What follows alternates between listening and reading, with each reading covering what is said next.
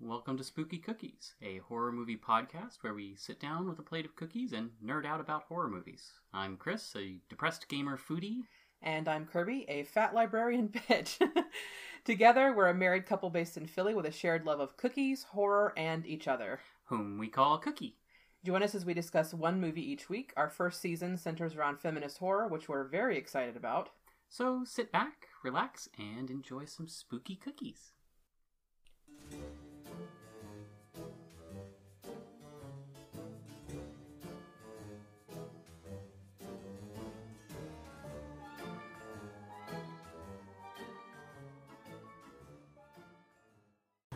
Hey listeners, Kerbie here, uh, standing next to an air conditioner, so the audio quality is going to be crap. Uh, this is well after the fact of when we recorded the podcast, but I wanted to come on here and uh, pre explain a few things because in re listening to the podcast, I realized that um, we definitely, I don't think, did a very good job of. Um, sort of allowing for non cis experiences uh, with the idea of viewing the movie Alien. Um, and I think that we we viewed that through a cis lens, um, mostly in speaking about the movie just because of the time period it was made in, which is the late 1970s, and we sort of made assumptions on the part of the screenwriter and the director. Um, because they are cisgender, so we assumed that the fears that they uh, interjected into this movie would be the fears of cis people, such as something like the idea of a man giving birth to a man is terrifying because he, he then can be subjected to the same horrors that a cis woman can be subject- subjected to. So I wanted to come on here and clarify that um, the gender binary is bullshit, and I am aware that a uh, a trans man can give birth.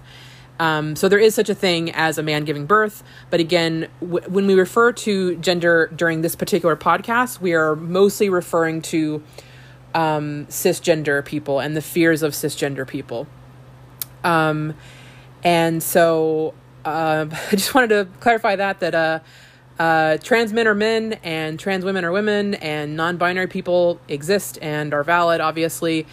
And um, I just didn't want that to be. I, I didn't want that to go unsaid um, because the concept of gender for the movie Alien is a little uh, complicated to discuss because again you have to take into account like that the time period it was in they were probably not they were not considering the feelings and experiences of non-cis people um, and so anyway i just wanted to come on here and clarify that that we may have not done the best job of explaining that and to just say that um, just that that like i uh, when we refer to gender during this podcast, we are referring to cis experiences.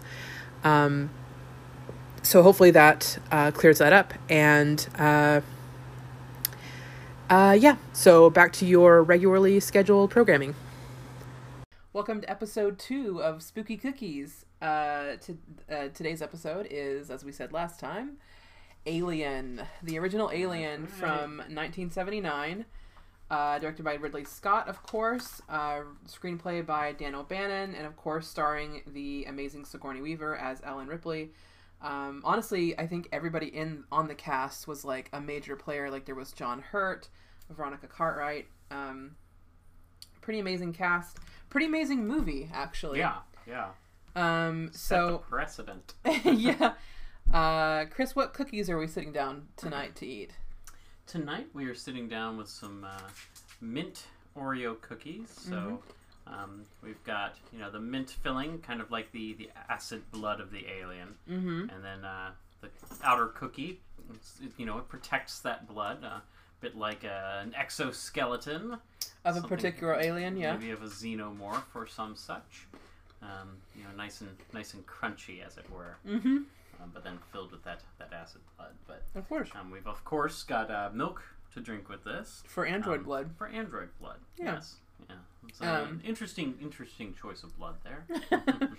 Um, also, when he was at the store and he said, "You know what kind of cookies you want me to get?" or "We're going to get these," and he said, "They have the thin ones, the thin Oreos." And I was like, "You should have gotten the thin Oreos because I feel like they would be crispy like the alien."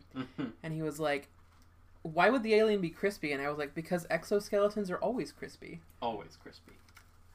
So, It was a fact I was not aware of, but I'm aware now. Alien, Chris, what'd you think? I thought it was enjoyable. Um, I don't know that I would really say that it was a horror movie. Um, from my perspective, That was the that was cat. cat jumping. Um, from my perspective, it was more. It was kind of a frustrating experience to to kind of feel with the main character, like the the sort of insubordination of everybody else, and and sort of their self centeredness, kind of made it horror. But in a way, that actually made it a more realistic horror. It wasn't just simply dumb decisions; it was very human decisions, very Right. sexist decisions Yeah. that that that caused a lot of the the problems in this movie. So in in that sense, it was actually kind of a very real horror movie. That's Um, true. But I don't know that it, would, it was as uh, scary as the what you would typically look for in a in a horror movie. Um, but I enjoyed it because there were there were so many things I saw in this movie that um, it did set a precedent for that other movies followed with. Um, uh, things that occurred in Independence Day that I was like, oh, you know, I think that actually happened Right. in Alien first. Yeah. Um, so just some just some little things like that um, made, made it a pretty enjoyable experience for me. Yeah. It's it's kind of like what we were talking about earlier about um how you'll watch something where th- this is where the cliche comes from, and so you can't really watch it and consider it cliched because that is what set that was what set the original cliche, and so um. I'm gonna admit something here. that I've already told you, but um, which you know dings my card as a horror aficionado, and that is that I had never seen Alien before. This was my first time watching it, and the reason for that is just that it was one of those movies where you I had seen so many scenes, so many iconic scenes from it, and I knew the plot, and I I knew like you know what happens and stuff that it felt like I had already seen the movie. Like, I mean, I knew that I hadn't, but it, it felt like, what's the point of watching it because I know what happens? Mhm. Um, but it's definitely a, a different experience than what you would kind of be led to believe because, like, Yeah. I would argue that the first half, half of the movie doesn't even really have that many action sequences in it, or at least first 30 minutes anyway. Um, it's uh, a, definitely a slow build. Mm-hmm. Um, sorry, I popped a cookie in my mouth. Got to eat that xenomorph. Although they don't call them xenomorphs in the first movie, didn't know that. don't. Yeah. Um, but there's definitely things like I think we're missing out on seeing it 40 years later. Yeah. Like again, like we already knew a lot of the plot twist, or we already knew what the alien looked like because it's so part of our culture now of like you know the xenomorph or whatever. Um, whereas people in the theaters in 1979 would have probably been shitting their pants Yeah. at the sight of the xenomorph, you know. Um, I guess in a way it was um, about as as big of a venture, so to speak, as like the Tyrannosaurus Rex in, in Jurassic Park. Like Mm-hmm. this this big creation of this this you know concept coming to life. Um, and I, I feel like the, the alien was just as pivotal as as that sort of Yeah. work, um, just based on um, design concept. Um, you know, the what was it the screenplay writer um, who had seen H.R. Giger's The director. Director. uh, Ridley Scott Mhm. saw a copy of uh, H.R. Giger's and, and was like, I've I've got to get this guy Yeah. to help me design this thing. Like he's Yeah. the one. And it's like, yeah, yeah, you know, did it justice. Yeah. And we'll definitely be touching on H.R. Giger um, here in a little bit. Let me just look over my notes real quick. So, Chris, earlier you had said that one of your sort of emotions when watching this movie was frustration. And I think that ties into the big question of this season, which is what makes this a feminist horror movie? Okay. Um, I think in this movie, um, a lot of the, the horror of it um, stems from Ridley's position as Ripley. Sorry, Sorry.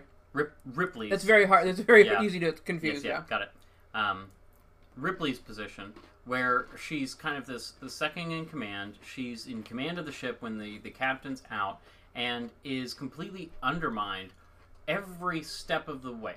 Um, the captain coming back into the the airlock with the face hugger on one of the crew members, um, you know, disobeys a, a, a lawful order from her um, when she says, "No, I can't let you know this extra entity on board the ship." Mm-hmm. Um, when you know we we don't know what it is, like Right. They, have, quarantine they have to quarantine him. Yeah. and he says, "No, I'm going to do it anyway," and you know, let, let me through. And then I believe it was Ash, right, the science officer. That the science officer who Was- turns out to yeah okay. Yep, um, was the, the one who went ahead and opened the airlock and let them through. Um, again, disobeying her order. Mhm. Um, and at, at every stage, people were just like ignoring her what what her decisions would be, um, her advice, like, and it got them all killed. Yeah. Um, True. but at, at the same time, it nearly got her killed. Um, Of their stupid decisions. yeah, Yeah. and you know, I touched on that earlier, where the horror was really in the realism of the frustrations of dealing with these people, because there there was also the the uh, other female character, um, Lambert. Lambert, Yeah. and um, I had that written down. she she was not as strong of a character. I believe she was like the, the navigator or something like that. Um, yeah.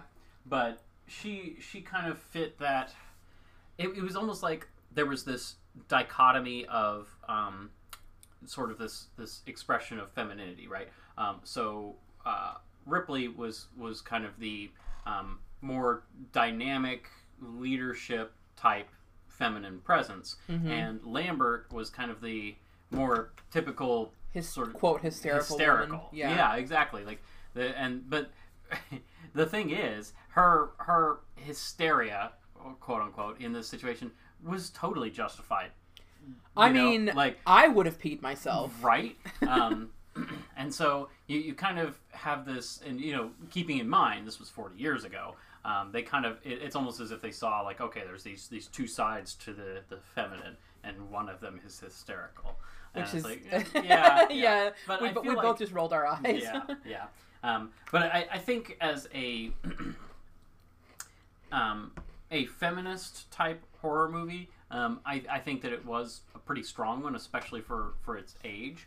Um, you know, she she from the very beginning was willing to stand up to these these men, even you know her her um, captain who was supposed to be in charge when you know, and but when he steps out, you know, she's supposed to be, and she was still like, no, you you can't do that, Right. um, you know these these are the rules. And so um, you know she wasn't she wasn't just some like docile fawning female or, or anything like that she was she was a strong she was character. strong. Yeah.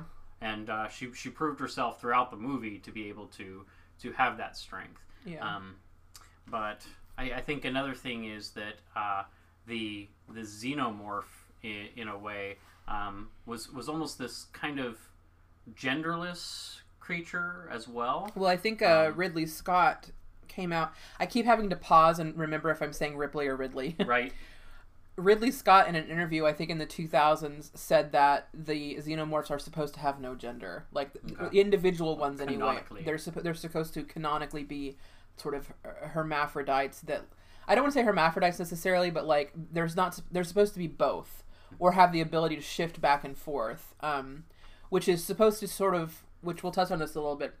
Be part of their subtle horror is that like they are neither. hmm Um, but we'll we'll touch on that when you finish talking. But Yeah, yeah, um, yeah. I, I think that um, another aspect of this being a horror movie wasn't just the the male characters; it was also the sort of genderless, you know, fluid gender of the of the xenomorph. Um, the, this creature that was a threat on board, and a major major um, method of killing for it. Um, a major thing of its its threat is essentially that it could rape or impregnate people, um, i in, including males. Right. Right. Um, you know the the face huggers impregnated a male, so to speak. Um, And then had it burst out of his and chest. The thing is, I, and I, I feel like there is some some credence to to that consideration of the the threat of this thing is that it can also impregnate males because when it, it could have just as easily have been a scene where the guy coughs, sputters, and then it bursts out of his stomach while he's sitting there, quote unquote, in a dignified manner or Right. a more manly manner. But no, he he kind of like thrashes around, falls back He looks on the like a table. woman giving He, birth. he looks like a woman giving birth, at least in the traditional sort of like um, cesarean type. Um, or vaginal. yeah, Well, yeah. the way American Western Yeah, worlds have you give birth anyway. and so so you know most people's common perception of birth um, and it was very very much like that how it happened with him and um, you know that that same kind of it was just like as bloody it was just like everybody's like oh my god like Yeah. um, it was it was quite a, quite an ordeal and um, you know it, it that was it that, that Yeah. took his life um, Yeah. the, the other aspect is that um, the the alien itself um, kind of was it, it had these these elements of the masculine right um, the from the, the thrusting, yeah the jaw. thrusting jaw protrusion thing very penile. yeah yeah and, and not to mention the the shape of the skull was very phallic and things Well, and if like you look at the the original art from H.R. Giger, like the the all the drawings that inspired the alien, like they are extremely sexual. And I mean, there's a quote, a longer quote that I'll read here in a second, but like. Mhm. You should just go look at some of H.R. Giger's Yes. sketches from the Necronomicon, which was his book of drawings published in, I think, 1977 or 1978. Um, extremely, extremely sexual. Like, the back of the skull is just a giant fucking dick. yeah Like, um, And the, the interesting is uh, some of those concepts like show the the body like you know giant dick head right, but then it has a very very Mm-hmm. Woman. feminine hips. Yeah. Um, and and then there's some that kind of look like it's right like is inspired by riding a motorcycle. Like there's it's interesting. I didn't see that, by the way, that particular picture until you were like, this reminds me of like riding a motorcycle, but like fucking while you're doing it. And I was Mhm. like, yeah. Um, I was actually going to read a quote from one of the articles that I pulled up because, again, I'm a librarian, and so this is what I do. I nerd out. And I eat a cookie in the meantime. Um, uh, this article, um, there's actually a few quotes, but this is relevant to what you just said. Um, this article is called Gender and the Horror Film Birth, Rape, and Female Sexuality in Ridley Scott's Alien, parentheses, 1979, close parentheses. I love that everything has to like say 1979 because there are so many versions of the movie Mhm. Alien, so many sequels that they have to say like 1979. Anyway, article by Jake uh, Bogira. And the quote that I wanted to pull that was relevant to what Christopher was just saying is let's see, it's on page. A screenshot this time to make it go faster. Ah, here we go. The graphic sequence conceptualizes Kane, who is the man who had the, the chest burster, um, as the ultimate form of abjection as his male maternal body lies dead on the table, killed in the alien strug- struggle to be a separate entity. This shatters the dichotomy of male and female, as all are female or a womb in the eyes of this extraterrestrial threat. And I think that that's sort of, to men anyway, what can become terrifying is, and this I think is a subconscious thing. You know, have you ever heard that thing that says like, um, the reason why men are afraid of gay men hitting on them is because they realize that now they are they can be treated the way they treat women. Yep. Um, and I think that this is sort of almost sort of the subconscious nod to this, where it's like, what if what if men could be raped and impregnated as easily as they do to women? Mm. And so it's this fear of like, it doesn't matter what gender I am, I am also prey. Yeah. Um, and I think that that's just something that, for some men, I guess if you're an asshole and you're like, oh no, what if I'm treated that way now? um, that it's uh, it's definitely, I guess, a fear Yeah. for some men. Um, but yeah, there's there's quite a lot of sexual imagery in this movie. This movie oozes sexual imagery.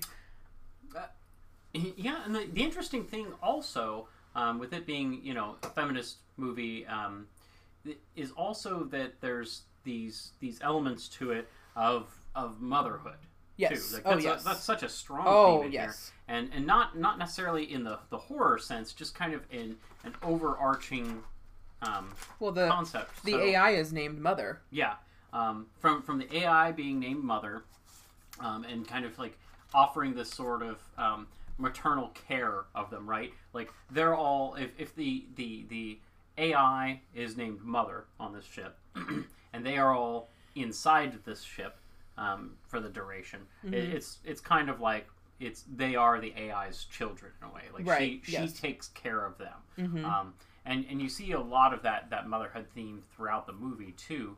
Um, you know, both on the horror side and in just kind of the the overarching. Um, so there's you know the the android's blood being being white was an interesting choice because it's almost like this um, s- special spot between humanity and machine that this AI or this um, machine resides. Um, this this android, right? Mm-hmm. And um, but you know, there's still sort of this this milk to it. So um, you know that that blood kind of you know evoked some some ideas of that. It was very messy. Some of those scenes. But, Very. That was probably honestly the grossest scene was Yeah. the death of Ash, yeah. Well, the- the death and kind of like the, the whole- reanimation. Yeah, yeah, and Like, like, he's, like- fighting and stuff too. Yeah. Like, that that was honestly, I guess there was a little bit more horror to that than even some of the interactions with the alien. Of course, the alien was just like killing people left and right. Like, Yeah. just, just like, Absolute murder queen. yeah, Um, yeah, that's a good point though. But I think it's because we we had thought that Ash. Well, I knew that Ash was an android, so I think that took away a lot of it for me. Oh, I yeah, I did not. You did not Like, know that. Yeah, so so during those scenes when when Ash was just like throwing uh, uh, Ripley around, I was like, what what is going on? Like I thought she was stronger than this, and like I was I was getting angry that like there was just this guy who was like it's like he's you're- short. you're He's shorter than her. You Yeah, know, and he's like the science officer and stuff like that. I was like, no, Ripley's tougher than that. Why is goddamn she nerd. not kicking his ass? Like, and then and then it turns out that he's like an android, and like it takes multiple people to like even like slightly overcome. Right, it. And I'm yeah. Like, oh, and now and the other thing is like, I I did not like that aspect of it where it took men to, to save Ripley from this this android. Hmm. Um, I wasn't a huge fan of that, but they also had not established Lambert's character as somebody who could have handled it. I would have. well, that's a good that's a good point. But Ripley to handle it on her own, but but I do think though that the, movie, the fact that Ripley is the last girl standing though is kind of like oh yeah, that's you know. that's definitely like a you know thumbs up for her. Um, oh, and speaking of Ripley, um, we'll go back to the sexual imagery here in a second because, like I said, there's some quotes that I was going to read about that. But um, uh, a couple of interesting things about Ripley that, well, for one, something we mentioned earlier is that you know, watching this movie 40 years later, obviously there's things that we already knew about it going in. Mhm. Like, for instance, we knew that Ripley was the hero right. and that Ripley would be the last person standing and the last standoff against the alien. And um, audiences in 1979 did not know that Ripley was the hero. There was this sort of anticipation that Dallas, the ship's captain, would be the hero because he was the he was well the captain. That's always what happens in space. He also looked like a standard dude from the seventies, eighties. So you know, Um, just your average guy, good and old he- boy. He dies like 45 minutes into the movie. It's like a two hour movie, I think. He dies, I think, before even the halfway mark. hmm He's gone. And, um, but the thing is, if you watch it knowing that Ripley is the hero, or if you rewatch it, you know, having realized that after the first watch through, you see that Ripley is the one that's making, Ripley is the better leader, even though she's not the captain. She's the one that's asking the hard questions. She's the one Mhm. that's, as you said, like, telling people like you're being a dumbass don't do this like absolutely not you know and so she she's not the leader but she is the leader like Yeah, like one one of the things that really frustrated me is, um, you know, Dallas was a captain of the ship, and uh, there was you know this this science officer, um, Ash, and when it came to making a decision about um, something to do with the the face hugger situation, um, she she had asked the captain like, okay, well, what are we going to do? And he's like, well, I'm going to leave it to the science officer. And she's like, what? Why would you do that? Yeah Like this is a, a decision that affects all of the crew. And he's like, well, this is my science officer, and that's always how it goes. And then you come come to find out, you know, he's he's an android, and that, like that's part of why. And the, the the captain already knew that everyone on the team was expendable, and that the science officer as an android was what somehow going to survive this thing. No, there's no Yeah. way. But you know, it was it was that android's programmed prerogative to uh, get the xenomorph back to Mhm. Earth because reasons. yeah this is killing machine. That was one of the interesting things is that the um, uh, xenomorph um, really did not need to kill. It just was wanted to no fuck. It just wanted to murder. Yeah, yeah. And you know something else about the you know the assumption that the hero will be male, that Dallas would be the hero, or or one of the other male characters, is that sort of echoed in when they pull the face hugger off of Kane, and they start to they don't really dissect it because obviously it has acid blood, but they're mm-hmm. looking at it, and Ash calls it a he, and the assumption is that I like that they they assumed that a dangerous, hostile creature would be masculine, even though it had just laid eggs. So mm-hmm. it's like, well, it's almost like the, the first. Well, I don't think they knew it laid eggs. It True. just came from an egg. well, what I'm saying is they that that's the he, he just assumed yeah, that a hostile creature would be masculine. yeah. That that that is absolutely fair to state. Yeah. um, there was all there's also sort of this um, this dichotomy between Ripley and the alien that I do feel like from just what I've seen, I have not seen all the movies, um, of sort of the id and the ego between Ripley and the alien, where.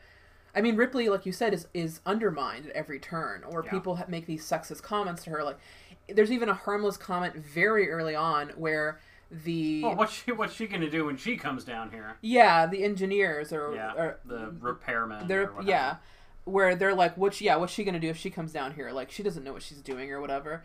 Um, but she doesn't really call anybody on it or say anything or, you know, strike out against anybody, and then here comes the alien, just absolutely murdering everybody, and in the ending sequence when she is the one that steps up and well she has to or else she'll die destroys the alien she has to put on armor echoing the alien. And then the weapon she chooses is a spear gun or, or, a harpoon, or a like harpoon, a grappling hook, or something, that it's a weapon that mimics the projectile jaw the prehensile jaw of the alien Yeah. so it's sort of like she has to it's almost like she has to embrace her masculine rage to survive yeah, because otherwise i mean the alien would destroy her yeah, so um yeah what do you think of that yeah. No, I, I think that's those are all um, valid points.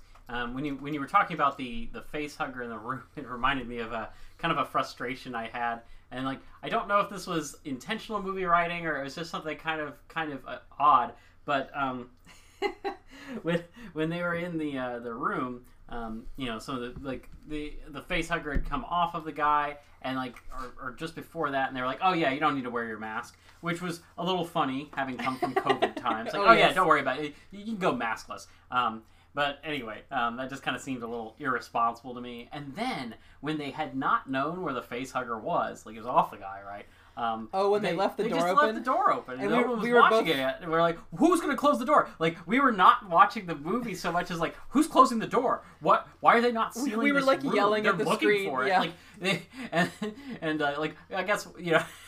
reminded of us the way they were looking for this face hugger reminded us of this time that um, uh, one of Kerbie's like best friends um, Oh, had- had ordered had ordered a burger from a restaurant and it was taking a really long time.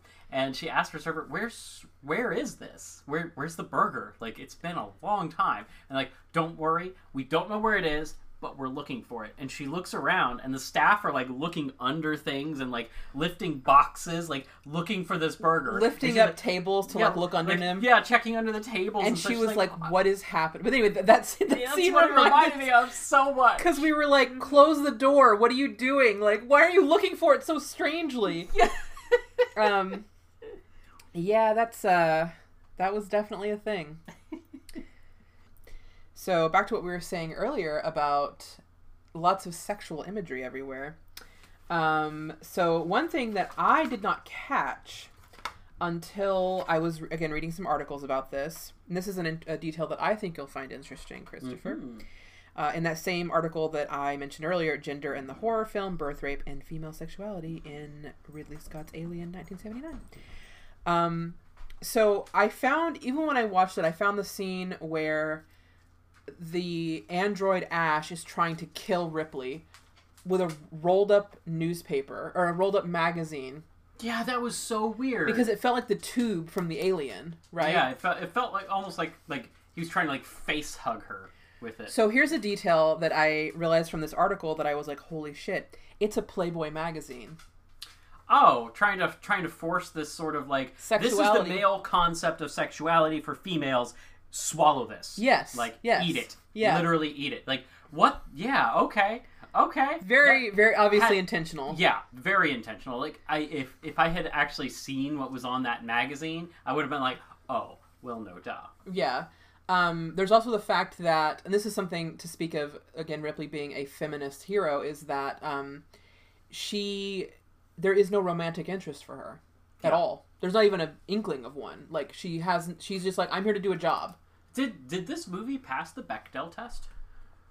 I don't know, actually. I'd, I'd really have to go back and honestly look yeah, at the like. I, I wasn't thinking about that when I was watching it, but I'm curious now because you know this was this was quite a while ago. it There's does a pa- lot it of- does pass uh, for those that don't know the bechdel test is a test of in movies where uh, two female characters have to speak to one another and not about a man yeah, probably honestly like her like and her and and uh, when they were Lambert. navigating the star system Hmm. so i think it does pass the bechdel test Yeah, I it think- definitely think everything else passes that- it that definitely passes the sexy lamp test It does. which is uh, you know could you take a female character replace it with a sexy lamp and would anything change Yeah, uh, a lot would change if ripley wasn't there everybody'd be dead, but there would be a sexy lamp on board a space station that has a murder alien. Yeah. um, so let's see. Speaking of sexy times, so there's this article. there's this article called uh, "Alien as an Abortion Parable" by John L. Cobbs. But by, Interesting. Okay. but by the way, the article barely talks about abortion, so like I don't really get the title, but like whatever. It has some really good points. Um, so there is this there's this kind of long paragraph that I want to read that is about H. This is mostly about H.R. Giger's work. That's why I wanted to read it. So um, this is Oh, from the Geiger counter. yeah, this is from uh, Alien as an Abortion Parable by John L. Cobbs. Uh, it says, quote, The violation of the female is particularly evident in Giger's work. Women, or at least part women, are locked into complex machines replete with tubes, wires, chains, and straps. Splayed and pinned, often with legs and arms vulnerably spread, the female body is both a target and a fountainhead for sexual motion. Giger's female figures are either penetrated at every orifice or expelling fetal or phallic forms and obscene birth parodies from groin and mouth. Um, tracks. The artist speaks of his own birth trauma, nightmarish dreams in which he fi- he found himself horrifyingly enclosed in tubes and passages, and the result is a sequence of birth paintings guaranteed to turn the stomach. Huh. Yeah. Um, You know, just a quick aside. When they were on the alien like ship or whatever came, whatever had the distress signal. I don't know if that was like a xenomorph hive or home or whatever. Anyway, uh, that ship had a very organic feel to it. When they were traveling through some of the chambers, it felt almost like um, the walls were like these ribs that they were like almost like moving down the esophagus of this thing. And in some places, they actually literally were like dropping down um, a, a pipe that almost felt like a throat or something. Um, and there was this like large chamber where all these eggs were. Um, and again, it, it had a very organic life like feel. but also So- strangely cold and mechanical Oh, at the absolutely! same time. And it was so it was really dark, and Mm-hmm. you remember the the science officer said described the outside as having this deep, deep cold. Mm-hmm. Um, so you know they left the warmth of this ship, mother ship, Mother- right, mother, to step yeah. out into this cold, and you know it kind of again mimics that um, um, mother motherhood parable, right? Like Right. leaving leaving the womb and entering this this cold world, and then Definitely. it's all violence out there. Yeah, right? Like, dangerous. really. Yeah. Um, Continue. Uh, There's actually a further quote. This is a, this is later in the article. Again, this is from Alien as an abortion parable. It says um, the the spaceship, which is by the way called the Nostromo, which is from a um, Joseph Conrad, right? Joseph, yes Joseph Conrad's story. Um, which really the only connection there is that they were smuggling silver or something, and they were Well, I mean, I- I think there was a little bit more value in the connection there. Um, Nostromo was this this character who was um, kind of used by the elites, but Yes, never yes. reached the elite status. Like went Yeah. through all these grandiose efforts, this whole like war in like South America or something, and um, never really achieved the sort of like fame and notoriety that any of these elites had that Yeah. were like using him. And so he he grew resentful and which know, could either be sort of thing. Ripley or it could be any of the crew members because Oh, this yeah. is this is something we'll touch on after I read this quote. Um, there's definitely a very blue collar ness Yeah. to the crew Yes. because they were you know talking about the money and like getting their bonuses and things. Anyway, so um, this quote says the intricate design of the spaceship Nostrum. I'm going to kind of paraphrase this because it's quite long, but um, uh, the interiors of both the Nostromo and the derelict spacecraft on which the alien egg is found are a complex are a complex of pipes, tubes, and ducts Yes. that leave the casual viewer with a sense of disquieting familiarity. yes. Um, only after we watch this do we realize that the dominant motif of both these crafts is the interior of the human body, the windings and curvings of organs and glands. Yeah. Alien sh- achieves a strange balance between the cold, steely world of, tech- world of technology and forms constantly evocative of flesh erotic, erotic flesh in particular. Um, v- vaginal doorways, cervical mazes on the wall, phallic sculptures on the alien st- starships, and bulbous mammary projections everywhere. Virtually every scene works itself out from within a matrix of sexual suggestiveness. That is a good point because I was noticing some interesting um, forms on the you know the ship Mother Nostromo, um, where there were these eh, like it, obviously on a ship in space, you know, you pick it, you pick an axis. It doesn't really matter. You can't really say top and bottom. Um, but anyway, from from the some of the cin- cinematography, the bottom of the ship um, had these like you know kind of hemispheres underneath it that were you know it was kind of like memories, right? But it Right. was like you know multiple like rows of them and things like that. So um, it was kind of the the positioning with it being like sort of the belly of it, right? Um, was kind of animalistic in nature, like you know, like four-legged mammalian. Um, so you know, a bit a bit like you know, dog teats or something like that. So, Yeah. but um, you know, again, it was, it was almost like um, reminiscent of the sorts of creatures that actually, when they have births, it tends to be quite a number of of creatures. Um, so I, and I guess that that was kind of supposed to be sort of the concept for the the mothership is you know it doesn't just give live birth to like one or two or three or something like that. It's it's quite a few. Mm-hmm. Um, but it, I think that it was kind of interesting that they there was a crew of seven on the Nostromo. We- we commented on that. massive, Yeah. huge ship, huge ship. Yeah. and there was just you know there was just the seven of them. Um, but um, anyway, was there some more you wanted to talk about on the the Giger Gigerness and, Um, and such? I think that was it for the Giger stuff. I mean, honestly, there's the interior of that alien ship was very Giger feeling. Yes. Um I mean honestly like we could sit here and honestly talk about like HR Giger's designs and like the analysis of like the how weird and sexual the alien is Mhm. for an hour like honestly Yeah, like we we, really we, could. we don't really have the time to do that because we do want to keep these podcasts to preferably under an hour Yeah. um but what we did want to talk about was um there was sort of this again like this blue collarness to the Yeah. crew Uh-huh. and I think that it felt like it felt like very much like an attempt was made um, to sort of make the because it's clearly intended to be a feminist film, Yes. like for, especially for the seventies, um, for the protagonist, especially with the sort of intentional um, what's it called bait and switch of the protagonist of like. Oh, here's this male character. Guess what? He's not the hero. yeah. Um, Guess what? He's dead. Yeah. Um and it felt like there was there was an attempt to make things sort of have this intersectional feminism of like uh you know, here are these people that are lower class and they need money and Chris is pouring milk right now, which looks very much like android blood. I am gonna have my android. Blood. Can I have a sip of that android blood? Go ahead. I'm gonna sip of this Um, android blood. so as I was saying, the um they're very concerned with their pay. Like it's very blue collar, and especially when you find out that the that the sort of plot twist is that the computer and therefore the company knew that the alien was hostile and intentionally wanted them to go find the alien and um, to bring it home to be like a weapon. And the crew was completely expendable in all this. Yes, which feels very capitalist. Yes. where they, you know, I don't care who it kills, we just need this thing. Um, and I found it very interesting though that the character that they continually had bringing up the um, the money, it was uh, let me see, I wrote down the names. Oops. Um, Parker and Brett Yes, Brett. and Parker was, I believe, the was the black character, Mhm. and it was interesting to Brett me. was kind of the, the older guy that was like, Yeah. right, yeah, yeah.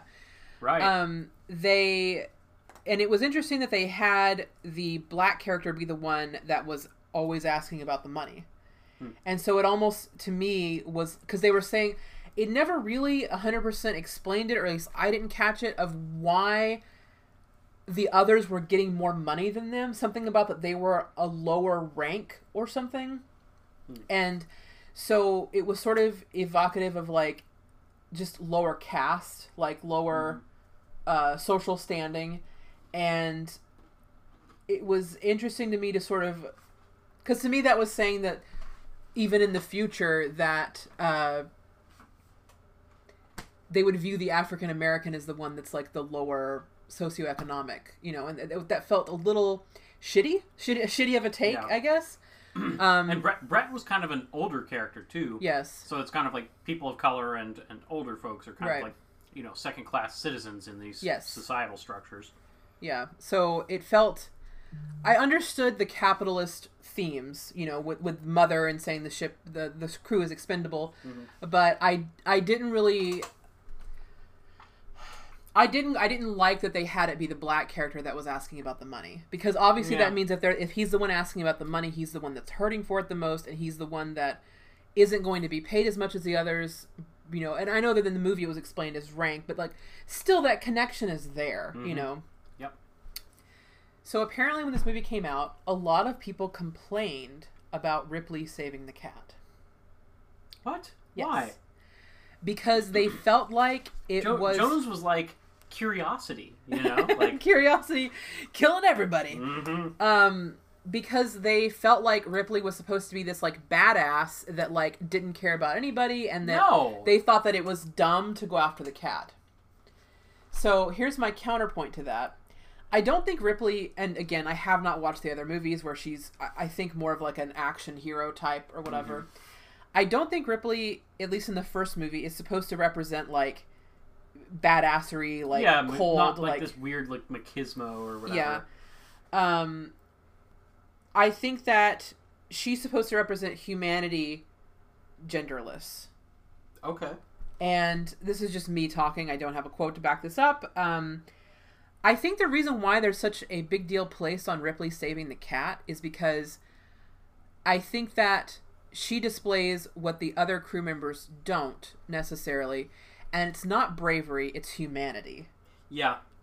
And I think in her saving the cat, she's showing that she can put on a suit and fight, you know, this weird acid blood alien, but at the end of the day, she's still going to go scoop a cat, you know? yeah and you know i think i think that is, is a major point of this movie is that um, you know you've got this this character who who represents humanity like the Right. good qualities of humanity Right. when she reaches her her higher version of self Mhm. um, and that it's humanity that can sort of defeat this like you know the the masculine expressions of pure like aggression and violence um, you know it's this this wholesome por- portion of humanity that that embraces like their their feminine traits along with their masculine traits in a in a solid balance that wins out over sort of this um, civilization that represents a society completely like bathed in the blood of its own masculine violence and Right. like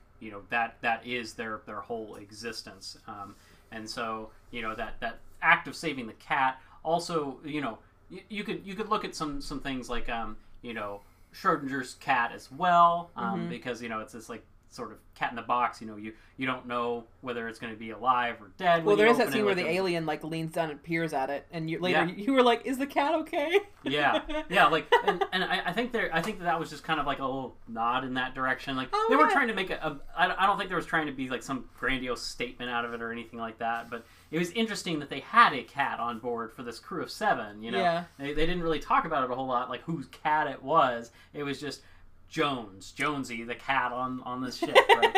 And um and so uh this this active also you know cats cats can represent curiosity you know multiple lives you know. Um so so there's also this kind of representation of like r- rebirth renewal if you look at the the multiple lives thing. Mhm. um curiosity is a very very human trait too. I mean a lot of creatures have it um, have curiosity as well, but we we think of humans as the most curious, right? That's true. And so um, ha- saving the cat just before defeating the alien. Um, definitely had paid homage to here's here's some of the qualities of humanity all rolled into a very very quick set of scenes really Mm-hmm. um, so i you know I, I i think that discounting the cat um, as a mechanism of telling this story is is the wrong answer sort of missing think- the point. Yeah, they're missing missing the the missing the point. of um, Ripley. when people are like, "Oh, why'd she save the cat?" It's like, well, because you're stupid and you shouldn't you shouldn't be considered you know part of this humanity worth saving. We'll save the cat instead of you. So we'll just Yeah. keep that in mind.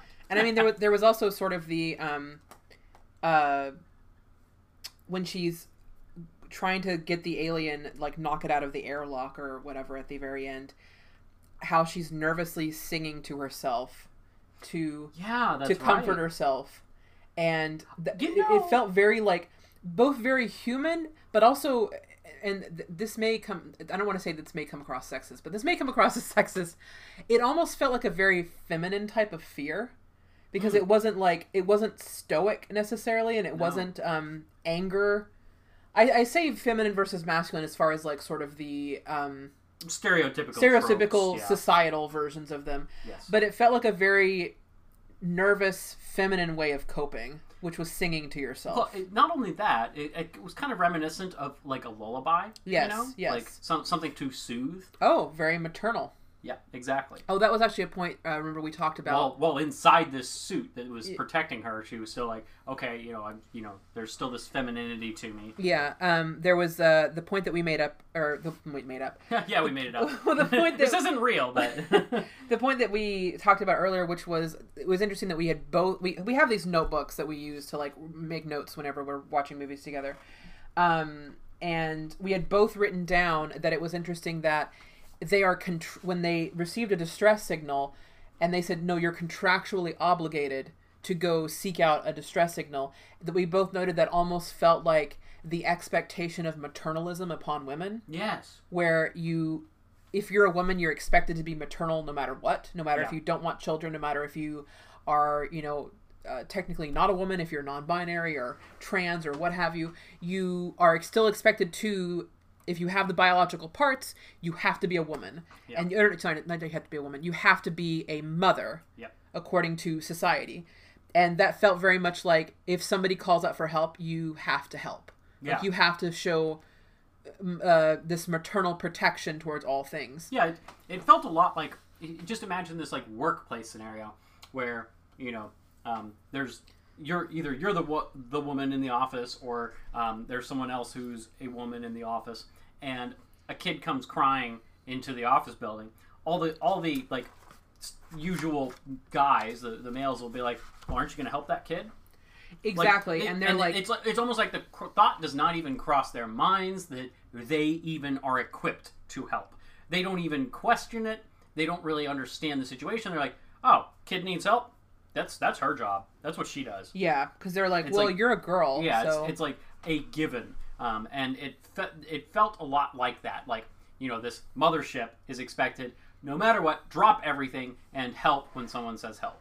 Yeah. Um, so it, it definitely absolutely felt felt like that you know well you're, you're supposed to be you know nurturing.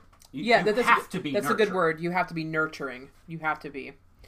Um but yeah so um we're coming up on i don't know how much it will be once we cut out all the things of like cat, cats jumping up and down on our laps. Um we do have two cats that love us very much. Um but honestly i have so many more notes but like I- think that we're we're probably around 45 minutes at this point so we should probably start to wind down. Mhm. um, as we mentioned on our previous podcast uh, we like to give we like to rank these movies out of a baker's dozen which is 13 and i think this movie I think I'll give it an 11 out of 13. I do think I'm giving it some points more than what I actually enjoyed it at, which I probably enjoyed it honestly at like a 7 out of 13. yeah But a lot of it that had to do again with the fact that like I had already seen a lot of the movie without even having seen the movie. Mm. And so and also getting points because of the fact that it was 40 years ago and Yes. there were some special effects things like you remember when the, the alien when it burst out of the guy's chest and it like ran across the table Yeah, that actually made me laugh. it, it made both of us laugh It- like it, reminded me so okay honestly the movie spaceballs replicates this scene because Yes. of course it would Yeah. and um, in the spaceballs one it, it, it almost felt like they were making fun of how poorly. It was animated when it was moving across the table. Yes. because they put it on a literal track. Because they're like Yeah. this is obviously what they did and it's funny to us. And so I, I half laughed during that but i was also curious to see where it was going because you know it was an intense scene. But, yeah. Yeah anyway. But so I we you kind of have to give extra points again because Yeah. because of things like that because we, we've not only seen those scenes before we've seen parodies of them yes we have um so again uh, but anyway so i think our final score is 11 out of 13 cookies Yeah, I, I think I think I might give it like ten out of thirteen, just because like you know I, I still enjoyed it, but I, I want to give a little bit of headroom for Mm-hmm. the other Alien movies, which may have more horror elements or Right. may may develop some of these topics a little further. Yeah. So I, I think I think I give it a, a ten out of thirteen. okay Yeah, um but it was i mean obviously we highly it's we i was gonna say we highly recommend it but honestly don't listen to us it's just it's a classic like it- it is a it is a it's a- enjoy it or not, it was pivotal. It was a very it was a pivotal moment in science fiction and a pivotal moment in horror. Um, and I can definitely see why Ripley is like sort of this icon of feminist horror.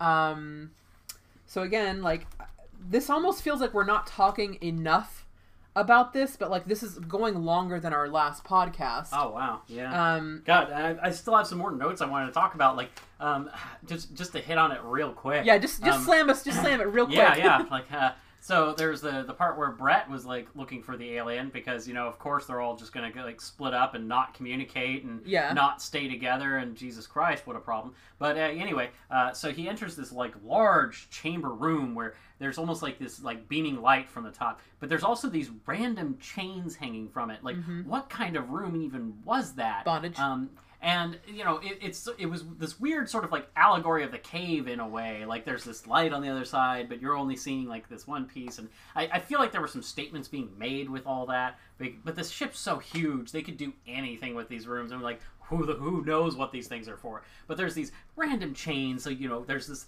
this impression of being prisoners in inside this place. Oh, Um, okay. But you know at the same time you know this this they're after the creature but it's after them too. Right. and so like who like no one's chained in the scenario but you see these chains here so who's really the prisoner here? It's not the alien. Um, and you know there was there was also um, this kind of longer scene in that room where there's water like condensation dripping. It's Oh, yes, like rain yes, yes, right? yes. and um, you know th- this rain's kind of coming from this this spot in the ceiling where the light's coming down. And it, it's kind of like you know water is sort of usually like truth or something. And so it was like it's like he was like letting the truth hit him right? This this water okay? Mm-hmm. um, but he never looked straight up he, he put on his cap and he closed his eyes and he let it run across his face. It felt like and it, it went on long enough that you were like, "This means something," but I don't know what. And, and, and I still don't really know quite what I think they were trying to do there, but it was really interesting to me because they, they did linger. Um, but I, there was also this part of me that, as a movie watcher, um, I was half expecting. Because, okay, by this point, they had already established that the alien leaves behind like a goo. Um, you know, there's this, this Yes. like saliva or, or, you know, goop from it. And I was half expecting that this water would become a goopy solution. And he ran his hands across his face. And I was expecting the texture to, to have Change, yes. or, and this or this alien to have been like salivating over top of him or something. Um, but it didn't do any of that. Yeah. And then he moves from that situation to looking for the cat, who then notices the creature behind him, and then he gets killed. And so there was this long scene that just felt a little bit like I don't know, like I didn't quite get it. And and you know, so I'm, I'm curious. I'll, I, I might want to look into that one a little bit more, but I, I wanted to bring that up because that was interesting. He's kind of like a little t- uh, tent pole to be like Yeah. this. yeah, um, yeah, and again, like it, it was a scene that normally you would just kind of think of it as like a throwaway scene of kind of the beat before the um arrival of the alien to be like well i think when he walked into the room and it sort of did a slow pan to show how huge the, the room was i think i had leaned over and commented to you like looks like somebody's getting murdered you Yeah. know um, like this was obviously going to be a guy getting killed off but the scene with the water again like it you may just sort of throw it away as like a the beat before the jump scare or something. But it went on for so long that it felt like this is this means something or this is doing something else that I'm not aware of. Yeah. Um, but uh, I feel like there was one more p- small point that I was going to make that I had in my notes that I was like, that was an interesting point. Yeah, I think the Um, chains thing with that room would probably make more sense if I was a little more familiar with some of Giger's work. It was probably an homage to some of that stuff, but anyhow. Oh, I oh god, this may take long. It won't won't take long, but like it's a it's a point that I think you'll enjoy. Um, so we earlier we talked about Lambert is the hysterical one, the hysterical woman.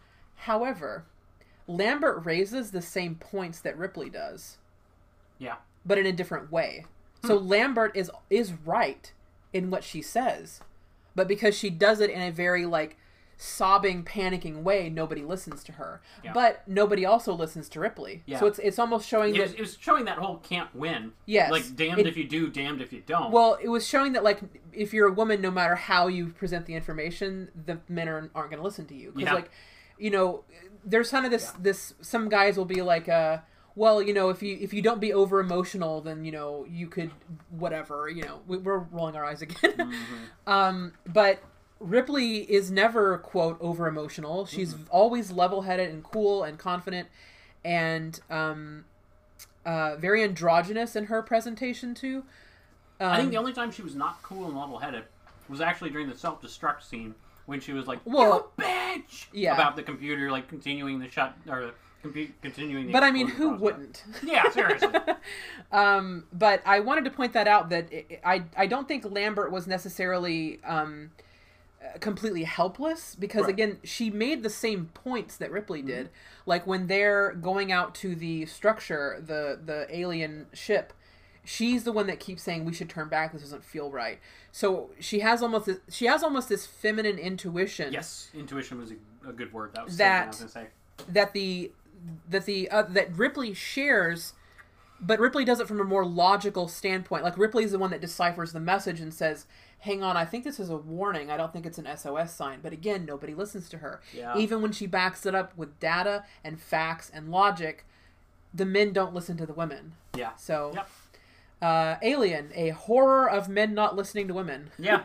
I mean, the breakdowns of communication were, like, huge in this, you Yes. know? Like, Absolutely.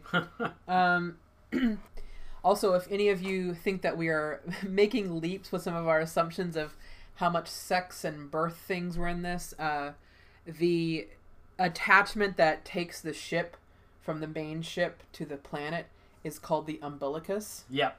So it was very intentional. Oh, yeah. Yeah. And then, of course, at the very end, oh, at the beginning, the humans are laying in their little egg pods. Yep. Yeah, the, the cryo chambers Yeah. look, look a lot like eggs. And then at the end, Ripley lays down in her little egg and goes to sleep, just as the alien was asleep in an egg when we first saw the alien. Yep. Yep.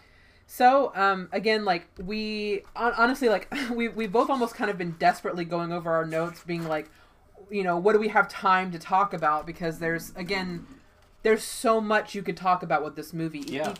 And I mean, we haven't even we didn't even dis- we barely touched on the concept of capitalism in this movie. I Yeah. mean, we we only talked about it in regards to again because this this season is supposed to be about feminism, about the, th- there seemed to be an attempt with intersectionality that didn't really work for me anyway. Um, but there's there, there's I'm flipping through my notes right now. Like there's so much we could talk about that we don't Yeah. really have time for. um, so Chris, any closing thoughts? Um, aliens. They're dangerous. They're also us. Hmm. What? what? Yeah, I'd, yeah. Honestly, like I, I'd be, I'd really like to watch some of the other Alien movies, just kind of see how they, they develop what they've, Oh, yes. they've put down here. Um, so I, I, I think I may be, you know, enjoying some of the uh, the other movies in the uh, Yeah. Xenomorph universe. Yeah. Who Good knows? stuff. Maybe we'll have a whole season that's just about Alien. Uh oh. Oh no, my goodness. uh, we are open to suggestions, by the way. So next week, we will be watching because this week's movie. I'm, I tried to structure this out so that we sort of went back and forth between uh, serious, campy, or, Sure, or yeah. old and new. Um, Mhm. But next week we will be watching Jennifer's Body.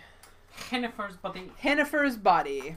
and thank you all for listening, uh, especially if you stuck around for this long because this episode is a little bit longer than last time. I know, um, but we had an amazing time. We're having an amazing time watching these movies and taking notes and sharing them with all of you and it's just been it's been pretty fun so far It's been fun. It's been real, and it's been real fun. and these cookies have been real delicious Oh yeah, I love that acid blood. oh yeah absolutely all right good night cookie Good night, Cookie.